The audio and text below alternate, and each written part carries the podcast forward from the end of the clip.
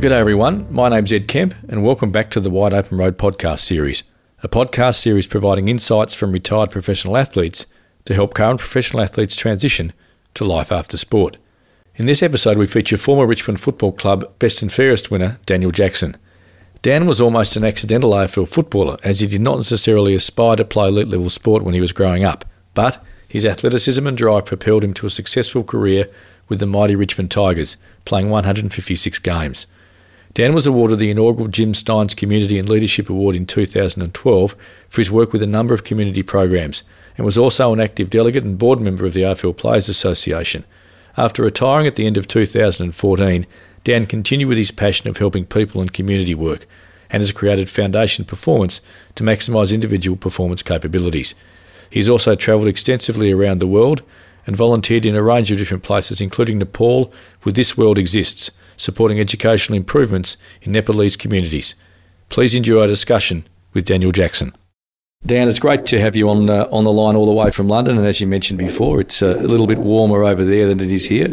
Um, and look, mate, just as we were talking before we we press go, uh, can you describe what it was like to get drafted as an individual who was not expecting to play AFL footy, and as a result of that, was your you know talk about your expectations around providing a broader perspective on life in and outside the AFL bubble. Yeah, uh, thanks for having me, Ed, and testing my memory to go back that long ago because I was drafted at the end of 2003. I was just 17 years old, Carey grammar boy, and as you sort of mentioned, I I mean I loved playing footy, but I never really saw a career in it. I didn't start playing until I was 14.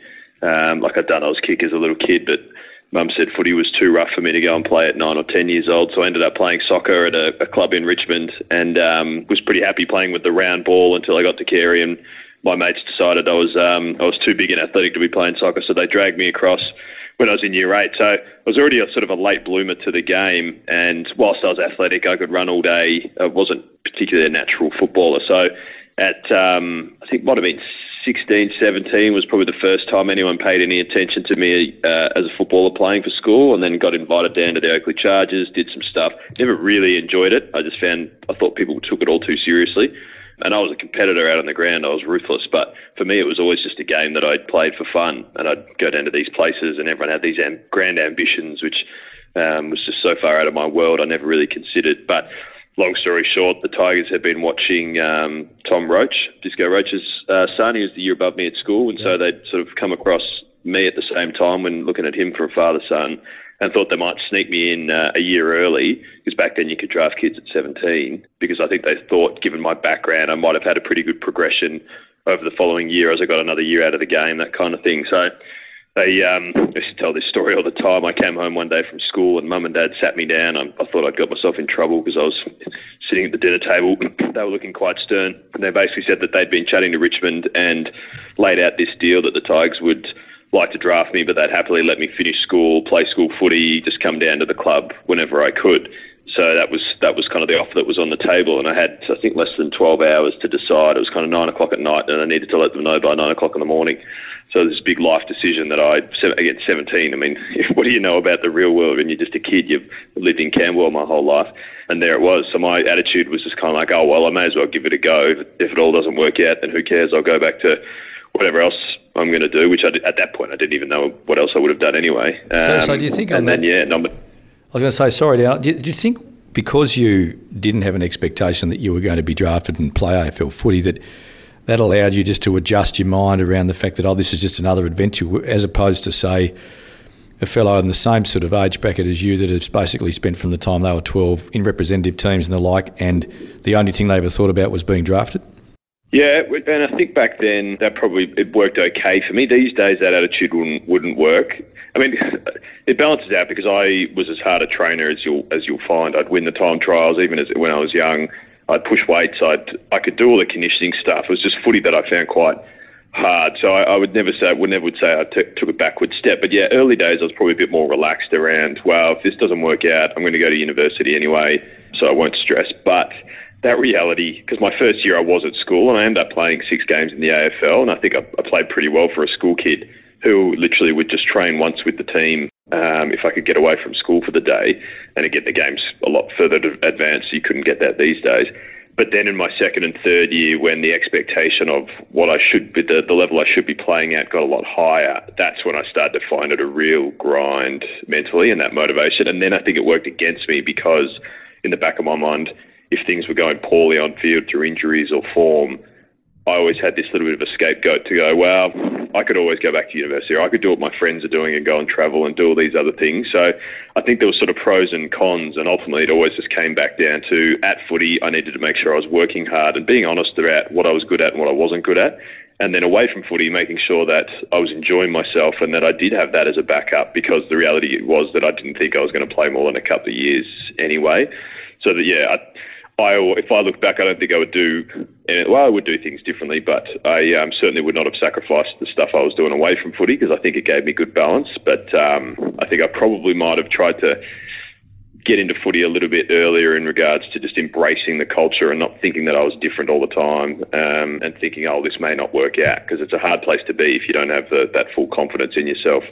And tell me, clearly your parents had massive influence on you and I suspect drummed into you from a pretty early age the, the, the, importance of getting an education. And you know, you did study for the best part of eight years whilst you were you were playing football to get a commerce degree. Can you explain sort of how that mindset helped you playing footy with respect to the your ability to be able to kind of compartmentalise footy and at the same time have some balance in your life when you weren't actually either at training or or playing? Yeah, I mean, my parents never, they weren't the parents that ever told me that I had to do anything. They were always just a good supportive influence. And so I guess they gave me the expectation that whatever you do, you just do it well. So for me, being at school wasn't that I was a fantastic student or that I just really loved it. I was just, it was, that's what I needed to get done. And that was often my attitude for footy. Like I didn't really like training all the time, but you just do it well because that's what you're there to do.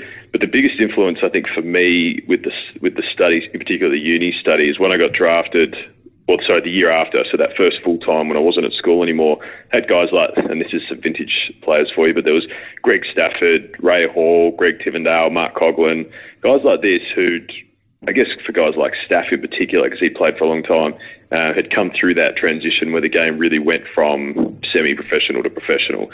And so he'd been drafted or went, you know picked and played with guys when he was younger that were full-time professionals outside of sport. Yep. And so for that generation of players, they had seen the benefit in having other things. And I think those guys probably did transition a bit better. They never made as much money playing footy, so you weren't as leveraged to that, and you had more of an idea of what the real world looked like. So it wasn't such a tough bubble to get out of. So they were the guys that pulled me aside and said, no, no, make sure you at least do one subject at uni a uh, semester. Uh, make sure you find time to, to, to get away and do other things. And so because I had those guys as an influence and kind of leading the way, um, I think that made it a lot easier. And then as I was sort of progressing on through my career and chipping away and nearly finishing the degree, I would always try and have the same conversations with the younger guys, but it got quite difficult in around maybe 2000 and between 2010 and maybe until I retired in 2014 because the time pressures on the game and training and how much they were trying to get out of the guys was just getting a bit ridiculous. And it was getting really hard to even get to a university lecture in the evening and your day off ended up being full of all other uh, football related commitments we can chat about this later on, but it's since then, because I've been spending a bit of time back at Richmond just recently doing some research, and it's swung back to a much more manageable level. And the guys down there at the Tigers, some of them are doing some really cool things away from the game. Not necessarily study, some are, but um, starting businesses and getting involved in different things. So when I first started, I would have said there was no excuse to not do anything away from footy in the middle of my career, I think you would have had to been really disciplined to be able to get it done because I was, I'd have to be, I had to be elite at my time management even just to make it work. And then now I think there's no excuses again. So, but I think it does come back to who are the people around you that are giving you that guidance. I mean, you, you picked up on something there, and that's about the fact that when you sort of, if you like, between 2010 and when you finished, the, the time pressures of, of an AFL footballer became significant, and it probably didn't allow players to have other things outside of the footy. Can, what was the reception that you got when you started talking to some of the younger guys and some of your peers about the idea of balance and life after footy? I mean, did they embrace that? Were they interested in that, or was it more some were and some weren't? Yeah, I mean, I guess when you've got a squad of 40 to 45 from all parts of Australia and, and walks of life, you're going to get the some that do and some that don't. I think a lot of them thought I was mad because they'd see me in a cafe in the morning at seven o'clock. We had to be at training at seven forty-five, and I'd be doing study or pumping out emails, and then I'd duck off and have a lunch meeting with someone in between um, in, in pre-season training mode, and then I'd race out for a uni lecture at four o'clock because I had to be at Melbourne Uni at four fifteen, and they all thought I was insane. But I think there was also for the guys who were somewhat interested, it gave them the opportunity to come and ask and just see how I was managing it. And I mean, I was wrapped recently. Dylan Grimes was a guy that used to just love asking lots of questions. wasn't the type necessarily to hit the books and go to uni. A real hands-on kind of learner. And he and I had a lot of conversations. I was working with a guy away from the game late in my career just to help me work out what I might want to do later. A little bit of self-discovery kind of stuff. And Dylan got a hold of that, and he ended up finding someone similar and doing a similar thing. And long story short, has ended up starting a he bought a, a, little vineyard and, and, and a wedding venue um, down in the Macedon Valley, Macedon Ranges, Macedon, Macedon Ranges. Um, yeah, you're right. Yeah, and kills it. And his day off now is out there um, setting up the farm, and his and his partner runs the the wedding venue part of it, and that all just I'm, I'm, nothing necessarily to do with me, but I think he would say that having guys like myself and there's a few others at the time who are a little bit older, just to to see as little role models and say, geez, those guys are doing stuff away from footy, and he wasn't a big footy head either. Loves his footy, but also has a lot of other passions. I think that yeah, they're those little subtle influences that can make a difference for the guys that want to do it. I think there are a lot of guys that uh, I've had conversations with over the years who I just realised, you know what, it's, footy is their thing. This is the time of their life that they're going to be having the most fun and have the most success. And if I was coaching, if I was their manager, their father or their coach, then yeah, I'd certainly be trying to push them into exploring some other things. But I've, I think I've come to learn the reality is for some people, it's going to be, footy is that big priority because if they don't prioritise it, then they uh, they're doing themselves an injustice for their career. But they're the ones you really have to watch at the end and handhold them through the transition period because they're not going to be ready for it. That's just the reality. And if you let them go off and you don't have their hand held, that's when you get, I think, some of the issues that we pick up in the media for guys who have retired and and hit a wall. I mean, I think you know that's a really interesting point because one of the interesting and fascinating things to come out of these conversations with, with other people across all range of different sports is the ability to actually understand what you want to do before you finish and transition to something rather than from from their sport. And you picked up earlier that you know getting prepared and understanding some of the things that you enjoy and you're passionate about. I mean, the ability for that to occur now sounds like it's swinging back the other way. Can you describe when you were playing when that, uh, you know, the, the, almost to my mind, less is more now, and the fact that certainly from the, my knowledge of the Richmond Football Club is that they're a bit more relaxed with respect to the way that they uh, treat the, you know, going into a game. There's a lot more smiles, and people seem to be happy and enjoying themselves. Can you describe that when you were playing, that sort of mindset around trying to just be in the in the moment when you're playing, having the ability to, to get out of it and do other things, but also the fact that, to my mind, it seems like you know too much footy is actually detrimental. Too many, too much training, too much, a whole range of different things to do with the sport can actually not only be bad for your performance, but also bad for your life post footy. Can you give me sort of some perspective on, on the ability to, you know, just be full time footy and not do anything else? And that surely can't be good for you.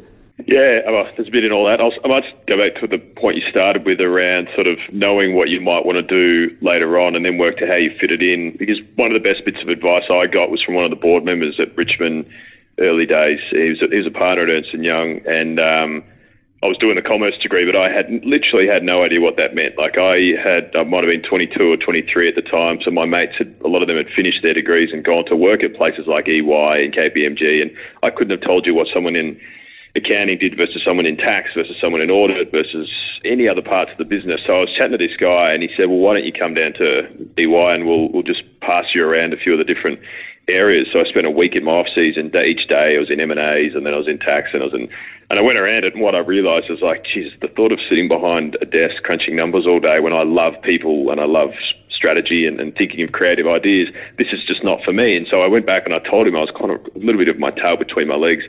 Um, I, I, don't think I really want to come and work for Ernst Young. He said, mate, that's fine. That means this has been a really, really successful week because now you can work your degree. And at this point, I was about to, I was going to go through and do finance accounting for my for my um, undergrad. Jeez, you, so dodged, you dodged a bullet there, management mate. and marketing. Sorry, you dodged a bullet there. yeah, yeah. So I just, as I was saying that, I realised, oh, Evans and Partners. I actually went down and Dave Wansborough, who we were chatting about before, also showed me around uh, your office as well, and that was quite an impressive setup. And there was the way I saw his role that was more client focused and seeing people. So I, I started to realise that I didn't know what I didn't know, but I needed to start to work out, okay, well, what doors do I want to open? And this is what this partner at EY on the Richmond board told me. He said, open as many doors as you can as you go through life. And then as you realise that there are certain things you don't want to do, like I didn't want to be an accountant, close that door.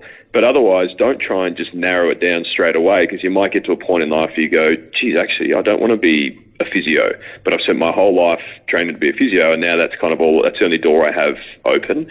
So for me at the start, it was about just trying lots of uh, different things, and the more things I could cross off my list, well, that was just as positive as discovering what I did want to do. So with Dylan Grimes, loves being outdoors, getting his hands dirty, loves serving people. So he's landed his pretty quickly, and he's just followed that path. I'm 33 now, been out of the game nearly five years, and I'm still working out what I want to do, but I think all the different things I did along the way have helped add into where I'm getting to, and I'm pretty confident that when I get there, it'll be because I've had always had a, a, broader perspective, and those different things that I've picked up along the way will come together.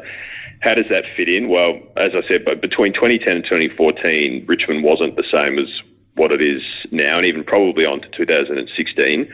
I mean, I've just been back conducting a bunch of interviews with Peggy and, and, and Damien and Brendan and a few of the players around their culture change for this Masters that I'm doing. So I've yep. been really fascinating, having been out of the system there for a few years, to go back and see where they're at. And exactly what you said before about being relaxed and having a good balance and seeing football as a part of life but not identifying you, that's absolutely what they're about. And I think it's they're an amazing case study that other elite sports and athletes need to look at in the future. But when I was there, it was very much of the process. It was rigid. It was serious. There was no humor. Well, there was still some humour. We had fun, but there was a lot of pressure and stress and expectation to perform.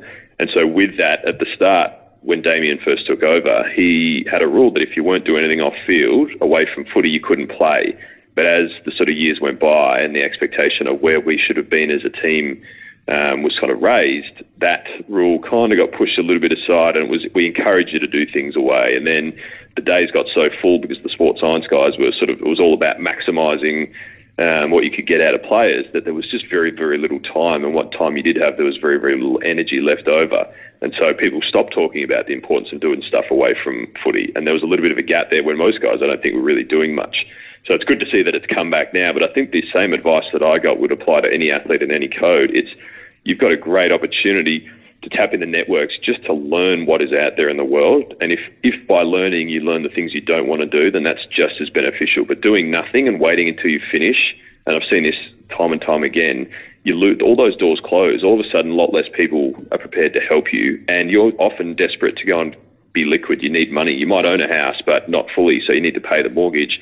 You could go back to school, but you don't get paid to do that. You can keep playing footy for a little while, which may not be good for your, your body or not, but you end up often guys just end up getting sales roles or coaching roles or media roles to fill the financial vacuum, and then they never really get that opportunity to reassess, well, actually, what do I want to do for the rest of my life? I'm 28 years old. I've got a long time to live and work. I don't want to just take the first job that gets put to me. So that's where the benefit of being curious early, I think, really pays off. Yeah, look, and there's no doubt about it. I mean, I've always said that the most important thing, whether it's my children, whether it's friends of mine, whether it's AFL footballers or other professional sports people, spend time working out what you don't want to do because it's really critical. If you if you spend if you're spending 30 or 40 years in a job that you can't stand, but it's you have to do it out of necessity, I don't think that's that's a great way to have a fulfilling life. You mentioned before about a board member. I think I might mention his name, but I think I know who it is. Explain what you consider to be the way that AFL players leverage that opportunity. And what I mean by that is the fact that you know board members, coterie groups, a lot of these people are very influential in their own spheres. Do you think that players, in your experience, leverage that opportunity enough? No, definitely not. And it's not a lot of people would say it's through arrogance or ignorance. I just think a lot of it is through fear. You think about you get a kid who's drafted at 18. Well, prior to that, he's lived in a bubble of football as well. It would have been TAC Cup football, school football, club football. They know one world, and then all of a sudden you throw them into a function after a game got a bunch of people in suits, and unless their dad came from the corporate world or you know the kinds of places where like EY and, and, and Evans and Partners or even just other big companies, they may not have had any exposure to the corporate world or the business world or whichever world they might be walking into that evening. And so they don't know the questions to ask. And often AFL footballers are quite insecure away from, or athletes are quite insecure away from their sport because that's all they've really known. So their ability to go and engage in a mature conversation and ask questions and understand what this person's role is about, I think sometimes it's quite a, it's a big gap to, to bridge. But I, again, as far as like bits of advice go, another when I was younger, another bit of advice I got, which I thought made a real difference for my attitude, because I used to hate those kinds of functions. I mean, I was again, I was studying commerce, so I kind of had new, an idea about what different people did, but I just found it all boring. But I just, uh, I got this advice: always try and be interested and not interesting. So rather than go in there and make them ask me questions and then me get bored talking about footy, I just ask questions about anything. I used to love travelling, so if I could get them to go down that path. If I, uh, I used to love reading, so I'd say, have you read any good books lately? And if their jobs didn't interest me, I'd ask them more questions. But I just found by swinging around and having people talk to me rather, rather than me talk to them, I was starting to fill all those voids in my brain about how the real world worked. And I think if you can take that and turn it into a process, like athletes are very, very good at building process. Every this is what I've seen in the corporate world now and the space that I'm getting into. There is just so much missed opportunity around performance optimization. Like people drift through their their jobs. Yeah, they work every day. I watch people and they attend meetings and they, they write emails and they put reports together. But you would never get an athlete doing something in their day that isn't related to their performance. So every Monday they get up and they can tell you what they're going to do that week that's going to help them play better the next weekend. So you can teach athletes process because it's just it's natural to them. And I've been working with a few young athletes over in Canada and the UK, and what I've been getting them to do is if they go and they do meet someone interesting, or if they have, there's a guy here that was a professional rugby player, so build yourself your own personal database of who's on the board, who are your sponsors of the club, and then go and identify the individuals within that, and then just start sending them emails and go for a coffee, and then afterwards, make sure you've typed up some notes into a little spreadsheet about what you thought was interesting, where they may be able to help you later on, and then follow them up with an email just to say thanks. These are the things I learned, and could you introduce me to this person, or could you pass on that video you mentioned, and just start to create a process uh, like you would with training around building out this network of people that are in your spheres of influence that you may not have even known. Um, and if you can be proactive like that as an athlete, anyone will end up. You could literally get a hold of anyone in the world. If you wanted to get a hold of Elon Musk, well, through the Richmond Footy Club, someone will have a way to get there but you've got to be quite diligent in following the breadcrumbs kind of thing. Look, there's no doubt about that. I mean, I think the idea of, of, getting off your backside and actually being proactive is incredibly important. And as you well know, you know, the more the more conversations you have, the more opportunities just just pop out of the blue purely because some you're interested in something, um, and the next minute you know you know you're getting an introduction, a bit like the EY, a bit like what you did with Nike, and a bit like what you've done with with other sort of areas of your life when it comes to just getting experiences to understand what else is out there. And one of the things that really interests me was that you were the inaugural Jim Stynes Community Award winner in the AFL back in uh, I think 2011 or 12, I think from memory, and I've obviously stuck at um, and being involved in community. Can you tell me two things? Firstly, where did that level of community mindedness come from, and what has it taught you about preparing yourself for life after sport and the experiences that you've had that might be instructive around what you're doing now? Mm.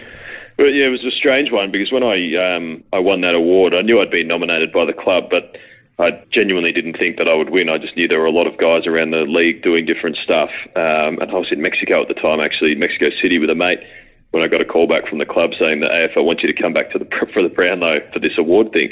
Um, so that's how much I certainly didn't think I was going to um, win it because I just got involved in these things. It was, it was a bit of a natural progression after having graduated from Melbourne Uni and realising I had way too much time on my hands that I just didn't like. If, if I, I was someone, if I had just footy on my mind, because my footy career was never smooth sailing, it would just drive me insane. Um, I'd be real flat if I had too much time to think. So in the void that um, had come up out of uni classes disappearing, I felt like I needed to do something productive, but there wasn't enough time in the week to actually do any proper work experience. And I'd thought about doing a day a week. I think might have been at BlackRock through one of the other board members at the time. There was potential for Nike back then, but it was just unrealistic because even my day off, the first few hours were spent doing rehab and conditioning uh, and then you had to run your own errands. So I thought, okay, well, if I, I don't want to do any further study yet, I can't get any work experience. Why don't I just do some part-time stuff? And it started off with a mate of mine who now has a company that's quite well known around Australia called the Resilience Project. But back then he was working for someone else and just running resilience programs for school kids. So I would go along and share my story about some of the challenges I'd had as a footballer and how I'd managed to sort of work through them. And then um, as he was sort of progressing on through that, I got passed on to Headspace, which was a, sorry, not Headspace. Yeah, it is actually. It was a national uh, mental health body for kids in Australia. Yep. And they were looking for an ambassador. I said, oh, okay, well, I've been sharing these stories and I look, I don't have a mental health issue, but I've always struggled with anxiety and stress and all that. So I'd happily do that. And these things just kept getting passed on. And then someone at Big Brothers Big Sisters got my name from someone and they said, oh, look, we you know love the idea of having someone, an athlete with a profile who talks about the mental struggles because a lot of our kids have these kinds of struggles. Would you like to join the board? And then it was ladder. Every time it just got passed on until I win this award at the Jim, at the Jim Stynes at the.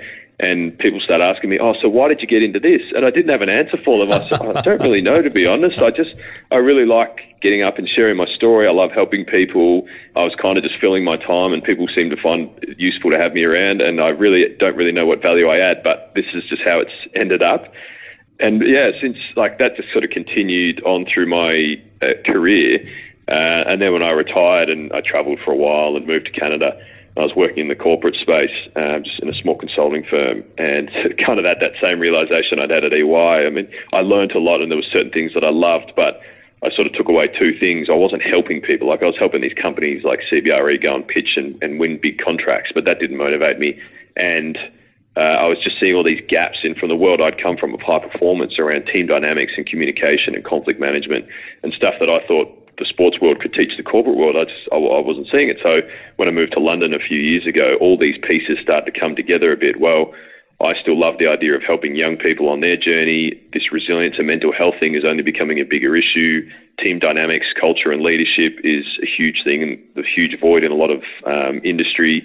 So where does all this fit in? Okay, well, my commerce degree helps give me a bit more understanding around how that world works the non-for-profit work, I've got a lot more confidence in presenting and sharing stories, and I've met so many people that have shared some really powerful stories over the years, so I kind of know where the need is, and it all comes back to how do you help individuals and teams perform better.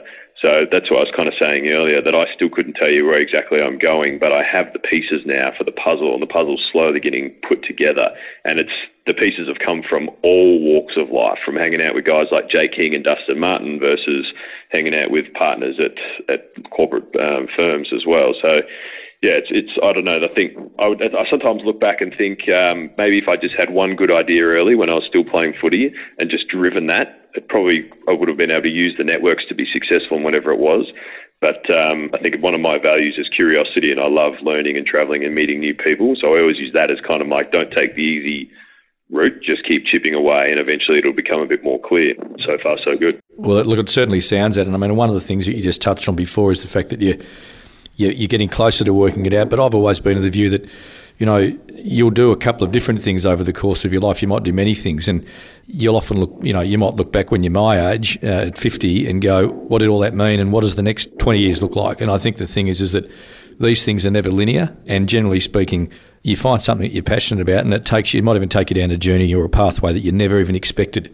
And I think that's one of the beauties of, of the things that you're doing now, because clearly you're combining some of the things that you've learned whilst you're playing elite sport and how you can actually translate them into a, a, slightly different environment but still have that performance mindset.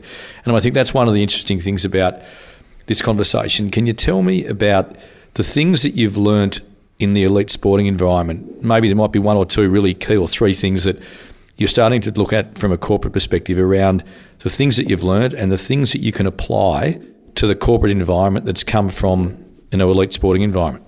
As in, like, as what an athlete can apply when they're in a non-sporting environment later on. Yeah, because I mean, I think the one thing that a lot of sports people probably underestimate is the transferability of the skills and yeah. the knowledge that they've picked up along the way. And I mean, I think that, that you clearly have leveraged that and are now applying that in you know off the field. But I mean, can you give me some examples, perhaps, of the things that you you know that you use from the experiences you had playing footy? Yeah, I mean, I used to. Um, this was one thing I could just never get my head around when I was towards the end of my career, and I was I knew I didn't have that much longer left. Every time I met an ex-athlete, I would ask them that exact question: What is it that you know now about your abilities to have be successful outside of sport that you um, didn't know when you were playing? Because everyone talks about, you know, you, I had to go to a, a CV when I had retired. I'd never put a CV together, a resume and um, all the things in there that I thought held me in good regard, like leadership and communication.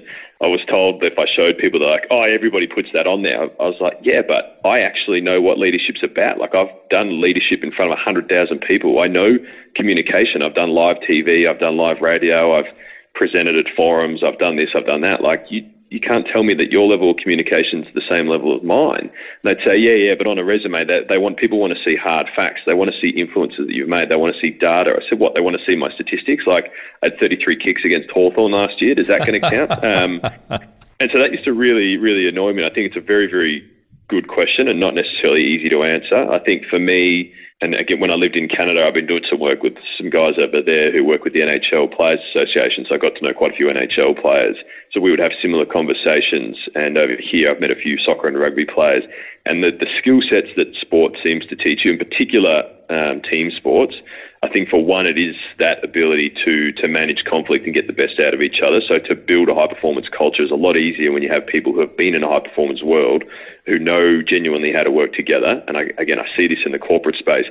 They talk about teams and teaming, but people have no idea how to do it because a lot of people just go from school to university to grad program to climb their way up the ladder. And so their version of a team is just tended to have been people who have sat at desks near them.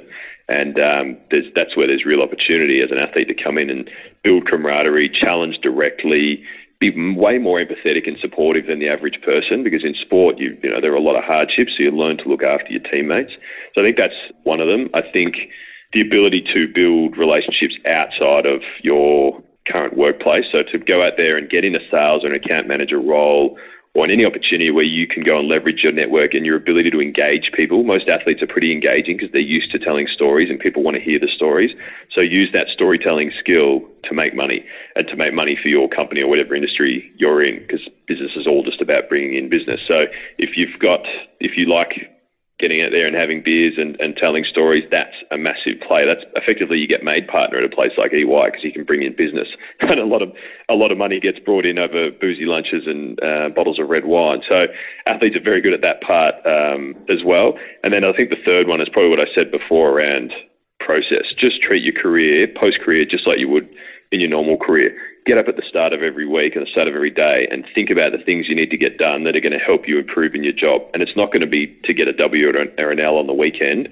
The, the, it's a long-term game. It might be six months, 12 months, three years. But just know that everything that you're doing is moving towards something and don't get stuck in the rut. My boss in Canada used to say the priority of the important versus the tyranny of the urgent.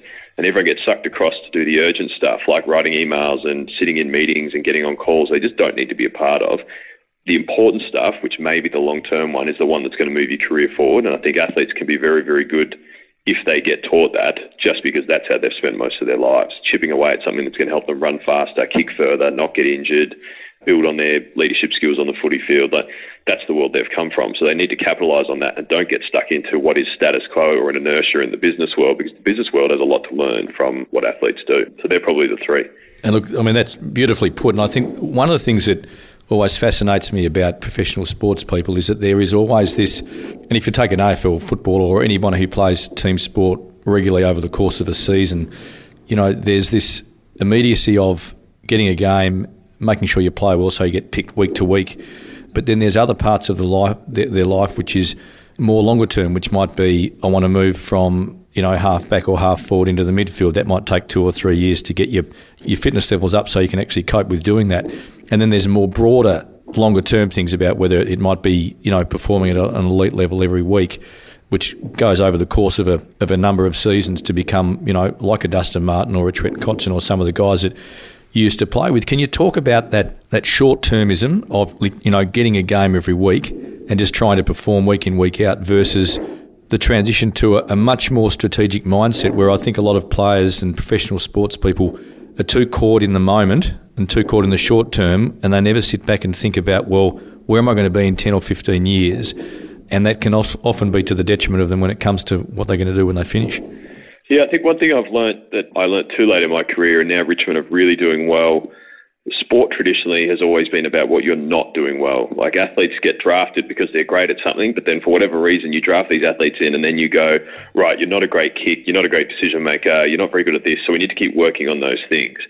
And I know, like I had certain strengths of as an athlete. Like I said earlier on, I could run, I could out compete anyone. I was I was pretty ruthless, so I could. There was roles that I could play that were going to be useful for the team, but I was never going to be Trent Cotchin or Dustin Martin. Except all my like a lot of my coaches early days were trying to make me into that, trying to make me a great kick and decision maker what I learned, I mean, it was actually Justin Leppitsch later in my career. We sat down one day in a preseason. I was a bit despondent. I had a, a rough year with injuries. I think it might have been 2011 or 12. I was playing consistently in the team, but just not at the level I wanted.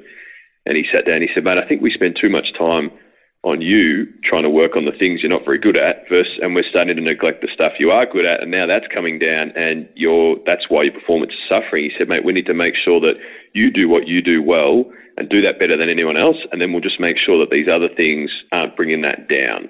And so that mindset shift of well hold on a minute let's focus on my strengths and not my weaknesses was a big reason for me going through the end of 2012 into 2013 um, playing average football to winning a BNF and not missing a game and having a lot more fun. And there were different variables along the way that sort of came in. But now, again, having spent time at the footy club recently and, and anyone who's listens to Richmond, you know, Shane Edwards plays his 250th game on the weekend and there was an article on the AFL website and he made the exact point around since 2016 we've just focused on the good things and the things that we do well rather than stuff that we're not good at and that's made a huge difference. So I think for athletes, if you're talking about like short short termism or even long term, it's what am I good at? Why did they bring me into the club that I that helps me stand out? And never forget that part because that's the thing that's always going to set you apart from everyone else. So that goes into the corporate world too. If you're great at building PowerPoint presentations, but you're not very good at presenting, then partner up with someone who hates PowerPoint presentations but is a really good presenter, and you guys make a fantastic team. And that's something any young person can um, can build the skill on. And that's where I think there are those synergies. And then over time, you can start to go, okay, well, I'm very, very good at this. If I continue to do this really well, this is probably where I'm going to end up. And if you think that that's going to be a little bit too narrow, you think you need to build in other skill sets because you want to be partner somewhere one day and you know there are certain things you're going to be able to do, then add that in there and start chipping away as well. But don't let it come at the detriment of what you do really well. And that's, I think, why Richmond have managed to turn the place around on a lot of players that, I know when we won the flag in 2017, Grant Thomas, I think, had an article or made a comment that he thought they were the worst list of, or the worst, no, they certainly weren't the best team to have won the flag that year because on paper there are a lot of guys you didn't really know, but you ask anyone at the club and they'll say these guys just played their role and they did what they do very, very well. So I think it's kind of it's simple advice and it seems quite intuitive, but in sport, the intuition is often not that commonly done. So you know, I think that would be um, the best place to start. You made a comment before about the fact that in 2011 or 2012 you were struggling with injuries and you were focusing probably too much on what you weren't good at as opposed to what you were good at. I read an interview that you uh, had with the AFL Players Association website a couple of years ago, and you mentioned that in 2012 you you know you lacked enjoyment, you know, with your playing of your footy, and you know to me that sounds to the average person out in the street who's a footy fan that sounds pretty strange because most people who of sort of the similar vintage of an AFL player who probably play footy on the weekend would love to be an AFL player. Can you explain, you know, that enjoyment factor in AFL footy because it seems to me that the, the, the further AFL footy goes from an evolution point of view, less and less players are actually enjoying footy for what footy is, which is a game. It's not, you know, at the end of it all, it's not the be all and end all of life, as you've pointed out earlier. Can you talk about the enjoyment factor or the lack of enjoyment and the reasons why players, in your experience, need to make sure that they do have balance in their lives because they can have a crappy day at footy, they can play a bad game, get dropped, and if that's the only thing that's keeping them going, she's going to be a pretty miserable existence. No, I mean, just, just spot on. And I had balance in 2012. My footy just wasn't going very well. I was struggling with hamstring tendonitis. I'd had issues with suspension, and I've looked at the trend now. I used to always get reported when I had a lot of pressure to perform. So when I, my body was underdone, I might have had a period of bad form. Then there was all this expectation and pressure to play well. And the way I coped with that was always to just deal with it with adrenaline. And then adrenaline makes you make poor decisions. I'd end up hitting someone or doing something stupid behind the, the play. So for me at that point, it wasn't around having balance away from the game, it, but it, what did very much come down to the fact I just wasn't enjoying playing at all. Like I loved my teammates. and I liked to work hard, but I was really dragging my feet to the club every day. Again, because when you're not playing well and everyone's having a go at you and everything's negative, and you're starting to get quite insecure and, and lose a lot of self-confidence, and it's very, very hard to have enjoyment. So it was halfway through that 2012 year, I said, stuff this. I was, I was on the verge of just wanting to retire then and there. I thought, what's the point? Like, I can go and have so much more fun doing other stuff. It's not about the money. But I thought first, I am better off to at least just try and enjoy the journey. So for the rest of that year, my mindset was just to have fun. And then through 2013, through the preseason, it was the same thing. If I wanted to do extra training, I'd do extra training. If I wanted to go have a beer on a Wednesday night and watch some live music, I would just go and do it because I was old enough to know that it made zero difference to how you played on the weekend. And so that for me was a big catalyst that helped me play a lot better was the fact I was just having fun. And you go to Richmond now and you watch, you see all the videos and you hear the stories. Those boys love to have fun together. Everything they do is fun. That's why no one cares about um, Sydney Stack celebrating with Eddie Betts. Like, why not? Like, celebrate the guy. He just kicked an amazing goal. You're not going to let him do it again. But you can see that they're playing with enjoyment. And I mean, this is just all from, from afar. But I picture if I was Steven May and I'm having a pint on a Sunday because I've been in long-term rehab and I, I was in long-term rehab plenty of times, and there's there's nothing wrong with having a beer when you're in long-term rehab. If you hurt your ankle on a Saturday night, a game, you don't want to be having beers that week because of the swelling. But if you've been in rehab for six weeks, it makes no difference. And yet that someone takes a photo, they send it to the media, and then his club come out and they hang him out to dry and say, no, that was inappropriate. We have rules around drinking. We're going to talk to him. Like, he might have other things going on in his life as well. Just the fact that he's a senior player who's come down to a new club and he's injured the whole year, you know he's going to be flat. And now you're lynching him in front of the football world. Whereas you could be embracing him and saying it's a beer on a Sunday. He wasn't going wild. He was just having a beer with some mates. We really don't care. We'll have a chat to him and make sure that the, the place and the time is appropriate. But otherwise, no, he's, we've completely got his back. If you're in, if you create an environment like that, I think guys are much more likely going to enjoy themselves and don't take that as enjoy themselves. They're going to go sink beers all the time. It's enjoy themselves and that they're going to train better. They're going to want to spend more time together. If they do want to have a beer on a weekend, or on a weeknight, fine. But at the same time, you're probably not seeing all the extra work they're doing because of the loyalty they have for the club that's supporting them. And that's where I think good clubs and bad clubs, and I shouldn't say bad clubs, but I think clubs that have had long-term success. I remember used to watch the, the Hawks guys and the, the Cats players back when they were both, I mean, the Cats are still very good, but through that period where I was playing, I would see them out all the time having fun together. They'd go to groups to the races. They'd be down at the beach hiring beach houses. They just seem to genuinely enjoy each other's company. And I think that comes about because it's an environment that they want to be in. And if the environment's too stressful and there's too much pressure and it's too negative, no one wants to be there. Even if you love your sport and you love playing footy, you might love going there and kicking the football around, but you probably don't love the environment. So you're going to lose an element of that person's ability to, to really add value to your organisation. And so that, again, that's the stuff that I think even the corporate world can learn from because a lot of people drag their heels to work every day. So I find it probably a bit harder to find the enjoyment and the passion um, outside of footy, but it is there and it tends to come from people first. Tell me, tell me this. Yeah. Really, you just hit on an interesting point that sometimes you find it hard to you know, not so much motivate yourself, but maybe enjoy, you know, life outside of footy from a professional point of view versus being inside a footy club. You know, you got you've got a lot of guys that you're close with, you're similar ages, you've got similar interests, and you're, you're doing something that you you know most of the time you love. Can you talk about when you transitioned and you and you retired? And let's face it, you retired probably a little bit early age wise, and as I understand it, you had a contract on the table for another season, but I believe you you know injuries, your body started to to give you a bit of trouble, so you thought you'd, you'd get out. When you walked out the door for the last time as, a, as an AFL footballer, can you talk to me about, you know, if you can think back to that time, you know, your mindset and, and, and how did you feel? Were you nervous? Were you excited? Were you a bit of both? Did you have any clue as to what you were going to do once you'd actually made the decision to finish? No, not, not particularly. I mean, I I didn't have a contract on the table. I had another year on my contract. So I could have just hung around and even if I never played a game, I would have got paid the full whack of it through 2015. And I retired, people may remember, on the eve of the of the finals in 2014. And I'd come, I was in and out of the side all year through injury. I'd done, uh, I think I'd had hamstring issues, then I'd had hip bruising and, and bone bruising from a collision at GWS. Then I'd come back, I'd strained a glute. I'd come back into the VFL in I think about round 20 and got suspended for cleaning up this um, kid behind the play who was being a smart ass. And then um, there was a week off before the before that uh, final against Port, and Dimma had said, if you, I just need you to train well, and if you tell me you're right to go, then um, you let me know, and you know, we'll make the decision. And I trained, and the whole two weeks of training, I was just on the cusp of, um, of breaking down. I could feel it, like my hips were just stuffed. I could hardly turn. I had no acceleration.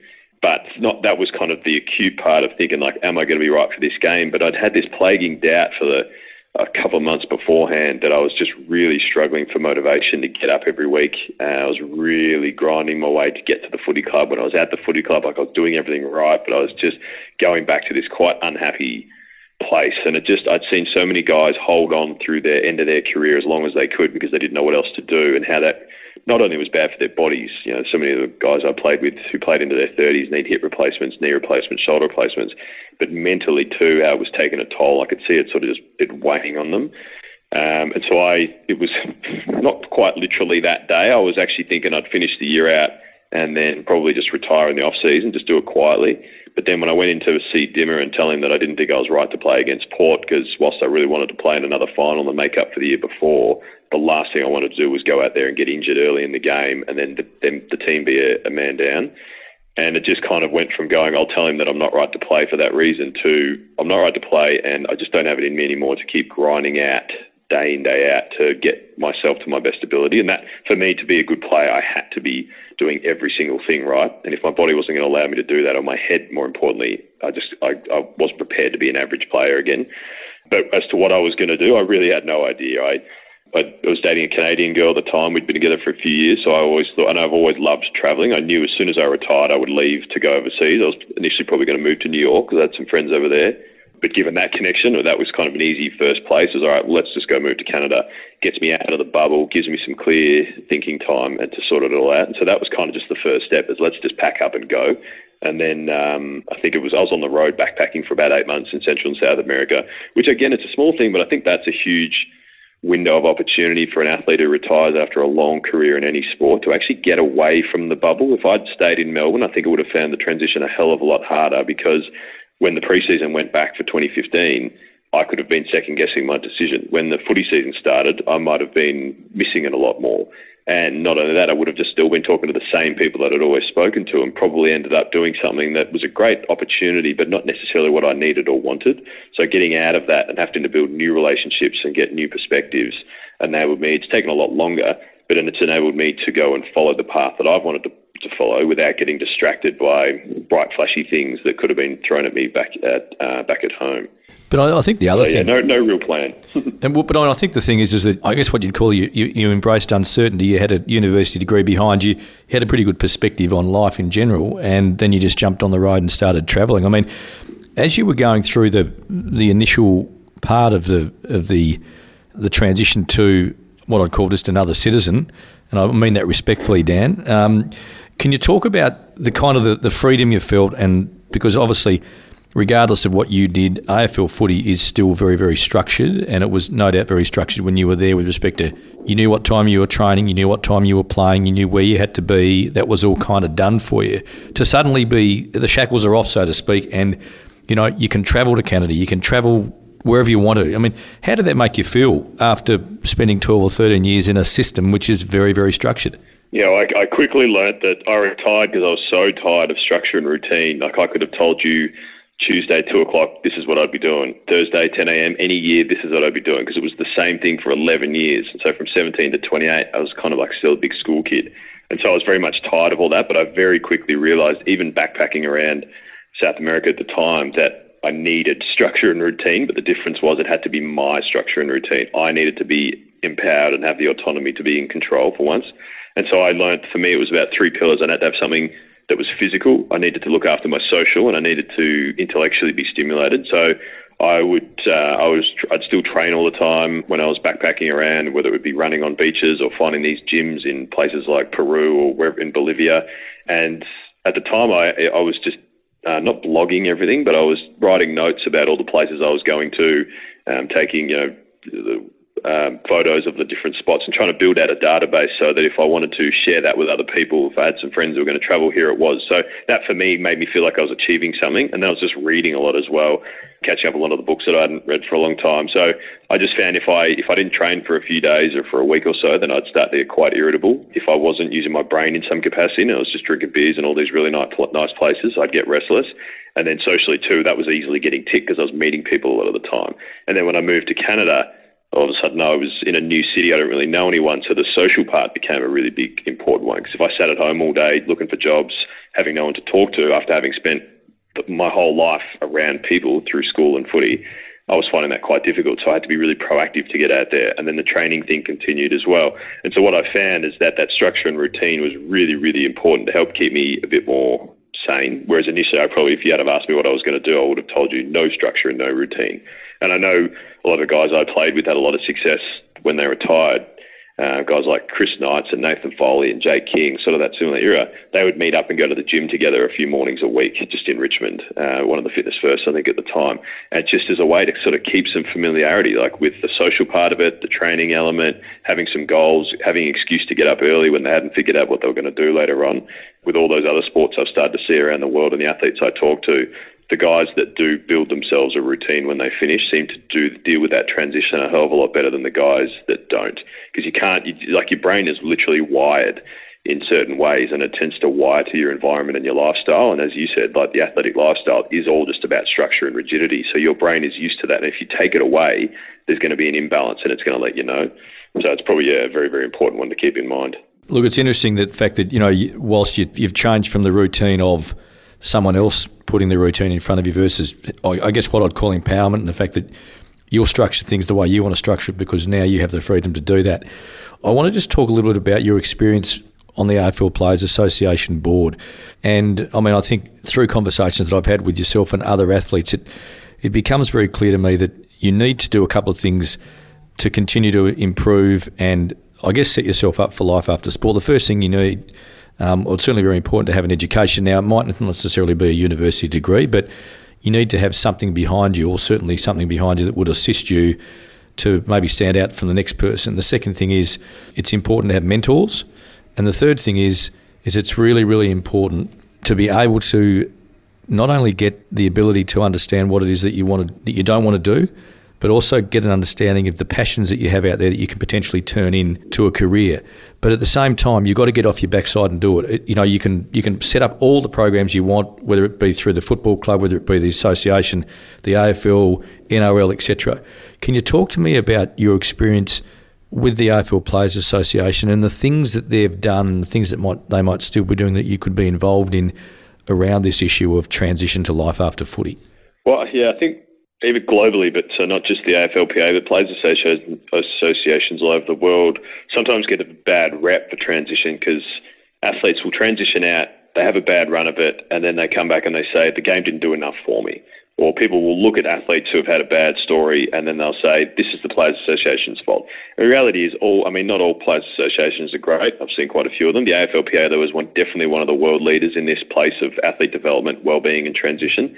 That all the services they offer are always there. They're, if a player was to use them for everything that they could, there's no way they would have a bad transition outside of the non-controllables. But the reality is uh, most players just don't engage at the level that they could or should and so that when they do come out of the game, uh, they're not necessarily a setup, but that's not for lack of service offering. That's from exactly what you would say, lack of getting off your ass and actually doing anything. Um, and if you leave it too late, as you said before, and you've transitioned out and a lot of those window, those doors have closed and there are constraints or there are pressures around finances and timing that uh, you need to go and follow, then you're shortchanging yourself from what you could have started that journey. If you'd had started that journey earlier, we could have potentially got to. So I think the first thing, you hit the nail on the head before, it's mentors is a huge one. Just go and talk to people. Find someone in an industry that you find interesting and just ask them questions.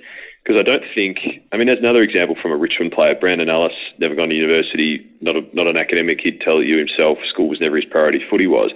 But the partner with, I think, must have been a mate of his from school uh, or a family friend and started a watch company. Just yeah, importing watches, I, doing the design. Sorry? I was going to say, I did read that, that, uh, you know, he's gone off and started a watch company, which I reckon is bloody fantastic. Exactly right. And even if he just, he doesn't see himself in the watch game for the rest of his life, I asked him about this when I caught up one of the times I was back earlier in the year, he was just saying, you know, learning to build a brand and to manage stock and logistics and websites and SEO. There's so many skills now that if he was to retire and want to start a new business or go and partner with someone, they could say, okay, well, tell me what you can do. And he could tell them lots of different things. In fact, he probably, by the time he retires, will have more functional business skills than I did, even though I had a degree from you know, one of Australia's top universities and I'd sat on boards. If you'd asked me what I could do for your business, I don't think I could have told you much because I didn't actually have any um, transactional kind of skills, which he's now gone and built through this, what seems to be quite a fun part-time job for him. They seem to be having quite good success. So like you said, have a skill set or build something, some experience, whether it's academic or, or something like Brandon's there, and use that as a first leverage point. Couple that with mentors who you're asking lots of questions of because they're going to open doors, they're going to push you through. That's going to be a lot more fun and interesting than anything else. And then go back to your PA and go, okay, well, hold on, what could they offer me now that I have a bit of an idea about what I'm good at and what I want to do? I've got some people that are really happy to help me along the way. What services from the PA can be of use? So maybe you might actually go and do some study because you realise, you know, Brandon might go, I should probably go and get a bit of background in marketing because I think that's where an opportunity is. And you might go and find a diploma in marketing that the PA pay for, or they might have a they might even have a business. They might have a, a person as part of their team that helps you write a business case. Um, so you might sit down with them, and then you don't have to pay anyone to do it. And they work with footballers, so they know what your skill set's like. Blah blah blah. Um, but I think yeah, the PA themselves, if if anyone inside or outside of sporting world thinks that that's the solution, they're kidding themselves. But also anyone who thinks it's just on the player to do it by themselves are kidding themselves. It's got to be these kind of different touch points of personal networks, AFL network, use the club network, and then I think family's always the, the consistent one. But it's, it's, as you probably know, working with athletes, there's never one sort of silver bullet that helps them transition well. It always tends to be just a myriad of different things coming together. And I, and I think the thing is, and we'll, we'll, we'll, we're going to be wrapping things up fairly shortly, but I, th- I think the thing is, is that I've learnt this not just talking with athletes, but just in my own life, is that if you ask somebody for, for help, advice, or have they got half an hour to, to shoot the breeze with you about something, 99 out of 100 people will always say yes. And it's that opportunity that you can actually go, you know what, Dan, can I have half an hour with you? I want to talk to you about ladder, or I want to talk to you about what you did before you finished footy. I mean, all of those types of things just become incredibly important. And I mean, I think there's so many really great lessons that people who are listening to this, especially younger athletes who are still competing, that can take out of our conversation. But I think the most important one, or two really, is leverage your ability whilst you're in, or you're standing whilst you're in a football club or in any other sort of sport, because once you finish, then generally people move on to the next person who's who's still in there and still competing. And the second thing is is that just surround yourself with good people that can help you because if you do that, it's amazing what opportunities will present themselves. And I think life's all about creating opportunities, and sometimes you don't quite know where they're going to come from until you actually get out there and have a bit of a crack. Now, Dan, before we go, as I mentioned to you uh, when we st- when we teed this conversation up, there's always the last question I ask everybody. It's the same question, and it's really simple. What advice would you give your 20 year old self about life in professional sport? And preparing for life after sport if you knew then what you know now? I was thinking about that, and then I think I'd, there's a lot of stuff that we've kind of chatted about that at different times in my life I would have said, this is what my 20-year-old self needs to know. And I think the one that I've kind of, because for me, I just have this love of learning and trying different things, this idea of being interested and not interesting. It's very easy as an athlete to think you're the most interesting person in the world, but then you just you don't learn anything. There's a great quote by one of the US presidents. I think you don't learn anything by from talking or whatever. My wife says that to me every day, Dan. there you go. You remind your 50 year old self. I'm probably a bit the same actually, but no, I think for me it's um, and this it comes back to me personally, but I I'll never shirk the issue when it comes to to working hard. But I can be quite. I've learnt that I can be quite well, I'm very self-critical around where I'm at. So that element of just having fun and being more in the moment and enjoying life, like I start to see a lot of my mates now, um, they're really on that trajectory in their career. They've had their kids, they've got the house, they're, they're climbing up the ladder wherever it uh, might be. And I think they probably think I'm a little bit mad at times, still living in a share house in London and spending my weekends in different cities and still going in, in the, the way that I want to go. And I'm still very much intent on being successful in, in my career, but after having spent so many years in a system where uh, it was just work, work, work, I think my 20 year old self, the advice would be just enjoy the journey. And a lot of that is having fun and keeping balance and and making sure that you're just ticking those different pillars. So having making sure the social part is there, that you're stimulated intellectually, and that you're working really hard. And as an athlete, the physical part, you've got that every day, so you don't have to worry about it. Now that's something I have to drive myself. But yeah, in, in, enjoy the journey because I think too much of my career, I was just so stuck about the things that weren't going well or what I needed to do that I, uh, I certainly wouldn't have said I enjoyed most of it. But luckily, I got to enjoy the last part, and funnily enough, that tended to that led to the most success I had as an individual athlete uh, as well.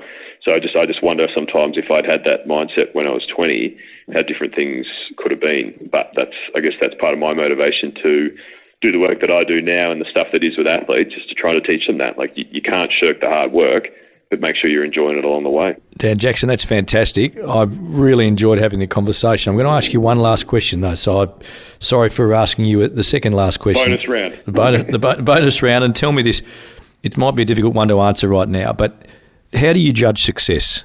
And if you think about where you've got to now, and you know you've got a, a great business, um, you're doing a master's in performance psychology at the University of Edinburgh, which apparently you're finishing pretty much as we speak. Can you tell me about how hopefully. you? hopefully, you don't complain to the uh, to the board to say, "Oh, some guy from Australia was interviewing me, and I didn't get time to do something." Um, can you tell me about how you think about success outside of sport? Yeah, it's a really good question. That's probably something actually that you need to ask me in, in 10 years' time. I mean, I spent a lot of time listening to podcasts and just like I said before, around sort of being self-critical and always trying to drive performance I certainly have a lot of times where I'm questioning, like, geez, is it time for me to move home? And is it time for me to go and get a job for someone else and just make sure I put my head down and yada, yada, yada? Because working for yourself, especially on the other side of the world, is a grind. Like, I don't make any money over here. I keep my head above water. Luckily, I made lots of money playing footy, so that's back in Australia. I have a house. I don't have to stress as much about that. So I'm not being ignorant around the importance of making money. But right now, that's certainly not my uh, main motivator. But I do every other day question, is it the right decision or should I just go back and get back into Melbourne where I've got the networks and all that kind of thing.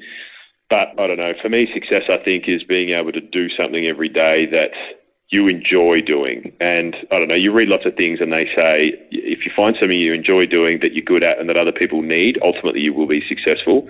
And that's easier said than done because it's taken me a long time to work out all those different elements. I think I know what I'm good at.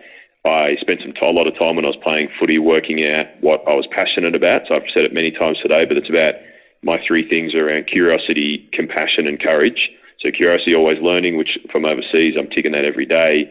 Compassion, so I'm doing a lot of stuff working with teams to help them improve and a lot of stuff around mental health with young people and, and, and young athletes, so that works. And courage used to be winning hard balls and doing the tough roles for footy. Well, thankfully now I don't have to put my body on the line to be courageous, but going back to your question around, well, what is the thing of success? I think for me at the moment, it's being courageous to keep following this path, that it's not necessarily the easy path. At times, it's certainly a lot more fun, but that comes with the stress of you start to say, geez, am I having too much fun or do I need to actually lock it all down? But yeah, I think over time, hopefully when I'm 40, I'll look back. That's what I was going to say around the podcast. I listened to Tim Ferriss podcast and a lot of the questions that he would ask to his staff people were, what would you tell your 30-year-old self? I remember I was 31 and I I'd heard it so many times. I just that I don't know why it took so long to dawn on me. I realised, wait a minute, if these guys are telling their 30-year-old selves to chill out and just to follow their passions, then I'm only 30. I've got 10 years to work it out. So always trying to remind myself that this is a long, long play journey. You know, if it comes back to getting those pieces right around doing it for the right reasons, I think then the success will come, which I know is probably quite a convoluted answer and probably just shows that I'm still working it out a bit myself. But um, I think I'm confident that in 10 years, the path that I'm on now, I'll be able to say, well, this is what success is measured on. And it's not going to be the fact that I've hit a certain pinnacle in my career or made a certain amount of money. It's just that I would have had a lot of impact doing the things that I particularly love to do, which again is based on sort of those values that I mentioned before. Dan, it's been fantastic having a conversation with you. It's fantastic that you've still maintained to keep your Australian accent, which we really love. Um, don't lose, don't lose that, mate. Don't become pommified. Um, it's been never, never. But it's been terrific, so thank you very much. No, thanks. It's great to chat. And it's good sometimes just to, to go through these things. So if there's any um, athletes, current or past, out there that want to reach out, they can go through you or track me down on social media because I'm always happy to lend perspectives and thoughts. I certainly don't have any of those silver bullet solutions, but I uh, always love to have a chat. So I'm more than happy for people to reach out. Thanks, Dan. Cheers. Hey everyone, thanks for listening to the latest episode of the Wide Open Road podcast. I'd love to know what you think, so please email me at edward underscore kemp at bigpond.com if you'd like to share your thoughts, suggestions, or recommendations with me. And if you happen to know a retired professional athlete who might like to share their story, please contact me as I'd love to speak with them. And if you do like what you hear, please subscribe to the Wide Open Road podcast and share this podcast with your friends.